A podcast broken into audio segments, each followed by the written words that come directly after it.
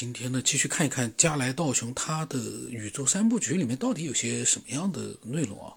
我这本书其实不是特别想读，但是我上次读了一遍，呃，读了一些之后呢，我觉得，嗯，我再读一次，如果觉得没有什么太大的意思呢，我就不读这本书了。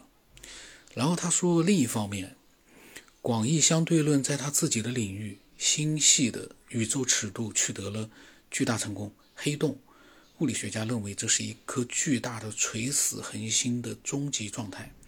广义相对论对此做出了众所周知的预测。广义相对论还预测，宇宙最初是在大爆炸中开始的，它使星系以巨大的速度彼此分离。但是广义相对论却完全不能理解原子和分子的行为。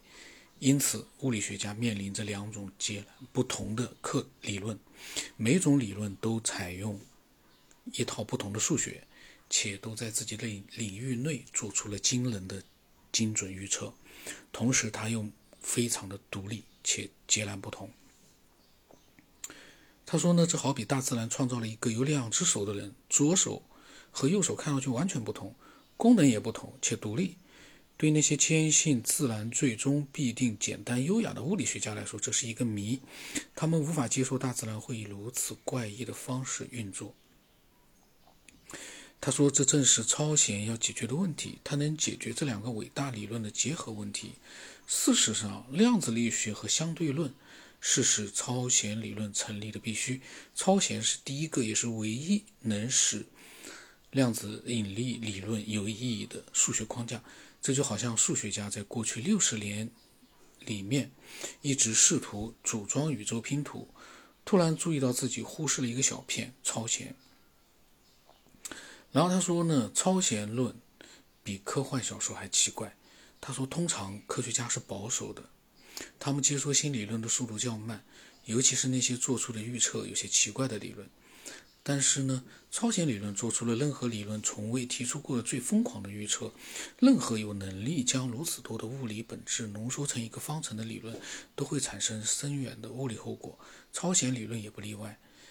他说，一八一九五八年，伟大的量子力物理学家尼尔斯·波尔参加了一次物理学家保利所做的演讲。讲演结束的时候呢，听众极不赞同。波尔说呢。我们一致认一致认为啊，你的理论太疯狂。我们之间的分歧在于，它是否能够达到足够疯狂。超弦理论鉴于它奇特的预测，一定是够疯狂的。然后他说，尽管这些预测将在接下来的章节中详细讨论，他还是在这里做了简单的提及，让大家看看超弦理论使现实物理看起来似乎比科幻小说还奇怪意味着什么。然后他就讲到了超弦理论、多维宇宙、超弦论啊。他说，二十世纪二十年代，爱因斯坦的广义相对论提供了我们的宇宙是如何开始的最好的解释。根据爱因斯坦的理论，宇宙诞生于大概一百亿到两百亿年前的宇宙大爆炸。宇宙中的所有物质，包括恒星、星系和恒行星，初期集中在一个超致密的球中，后来这个球剧烈爆炸。产生了我们当前正在膨胀的宇宙，这个理论与我们今天观测到的事实吻合。当前所有的星系和恒星都在朝着离开地球的方向快速远离，由大爆炸的理论力量推动。这个我觉得是不是有点？嗯，我个人觉得，你说所有的恒星和行星。都在向着离开地球方向运快速远离，难道我们地球是爆炸的中心吗？否则不可能出现这句话，因为我们如果不是爆炸的中心的话，那就不是所有的都在离开地球方向快速远离，而是应该有一些是和我们同时在远离的话，那就不可能处于他所说的快速远离的状态。如果是同一方向的话啊，跟地球远离就是运行的方向，这个我觉得。他这是不是翻译上的问题啊？也可能是我没看懂，但是他写是这么写的：所有恒星和星系都在向着离开地球的方向快速远离。我所以说产生出一个疑惑，就是地球又不是中心，你这句话应该是不成立的。那个中心点在哪？我们远离那个中心点。另外一个，他刚才说一个超致密的球，那我就就可能很多人也会跟我一样有个想法，既然当时大宇整个宇宙是包含在一个超致密的这样的一个球，他可能形容啊，那球外面是啥？球外面是什么？这个我觉得。他说：“但是呢，爱因斯坦的理论存在许多漏洞。为什么宇宙会发生爆炸？大爆炸之前是什么？呃，理论科学家早年就意识到大爆炸理论的不完全性，因为它并没有完全呃解释大爆炸本身的起源和性质。这个呢，说实话可以理解。现在谁能解释啊？我们在一个秒。”无无等于说类似于无限的宇宙的这样的一个环境里面的一个渺小的一个小小的这样的一个地球上，我们目前怎么解释这样的一个起源问题？我们去解决人类起源的问题，说不定比解决宇宙起源的问题都要简单一点。虽然说我们也不知道。然后他说呢，难以置信，超弦理论预测了大爆炸以前发生的事情。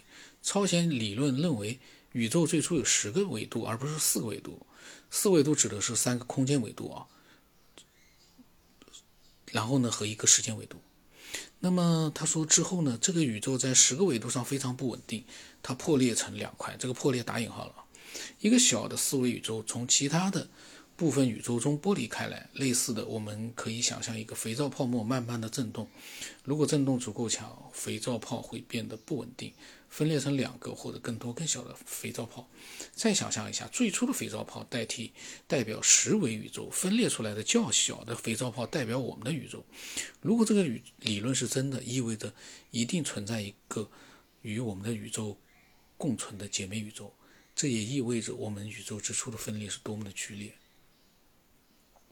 以至于它创造了我们所知道的大爆炸。因此呢，超弦理论解释大爆炸是十维宇宙分裂成两片，就就打引号的这样一个剧烈转变的副产品。他说：“你不用担心，某天当你沿着街道走路时会落入另一个其他维度的宇宙，仿佛科幻小说的描述。根据超弦理论的说法，另一个多维宇宙已经缩小到这样一个程度，就是一个人类永远无法到达的难以置信的小尺寸，大约原子核大小的千亿分之一。因此呢。”更高的维度是什么样子，成为了一个学术问题。从这个意义上来看，在更高维度之间旅行的前景，只有在宇宙起源时才有可能。那时候宇宙是十维的，因此呢，与维度之间的旅行在物理上具有可能。它的这个另外一个多维宇宙缩小到的那个尺度，我说实在是难以置信，就是说是大约原子核大小的千亿分之一，等于说跟我们的宇宙相反，我们的宇宙是极大。类似于无限大，它是极小，类似于无限小。我的问题就是，你咋知道的？你怎么去证明？这就是我的问题。我有的时候我就在想啊，嗯，你是跟我们一样，如果说你说你是在做一个嗯胡思乱想，我觉得呢这就可以理解。但是如果是从科学的角度来说，你提出这样的一个猜测、假想。那么你怎么去证明呢？这个原子核大小的千亿分之一的这样一个多维宇宙，如果你证明不了，那不就跟我们就跟我这样乱想？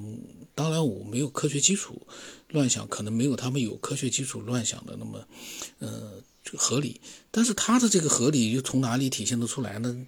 原子核的千亿分之一，这怎么去？我不知道，呃，其他的人会怎么看？我个人是觉得有点匪夷所思，跟他一样，他也写的难以置信。那么他既然这么写了，我就突然之间我觉得还蛮有意思，我下一次还会再看一看，还会往后看啊。我觉得就冲着他所说的这个，呃，难以置信的这样的一个小的尺度，就是另外一个多维宇宙。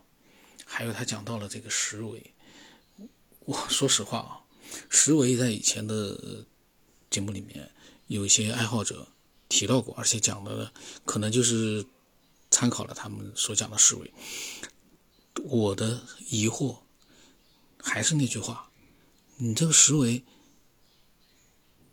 你讲了，那么怎么去验证它？另外一个，你说是十维，照你这样子讲的话，我也可以说十一维、十五维、二十维，只要我能嗯再多胡思乱想一点。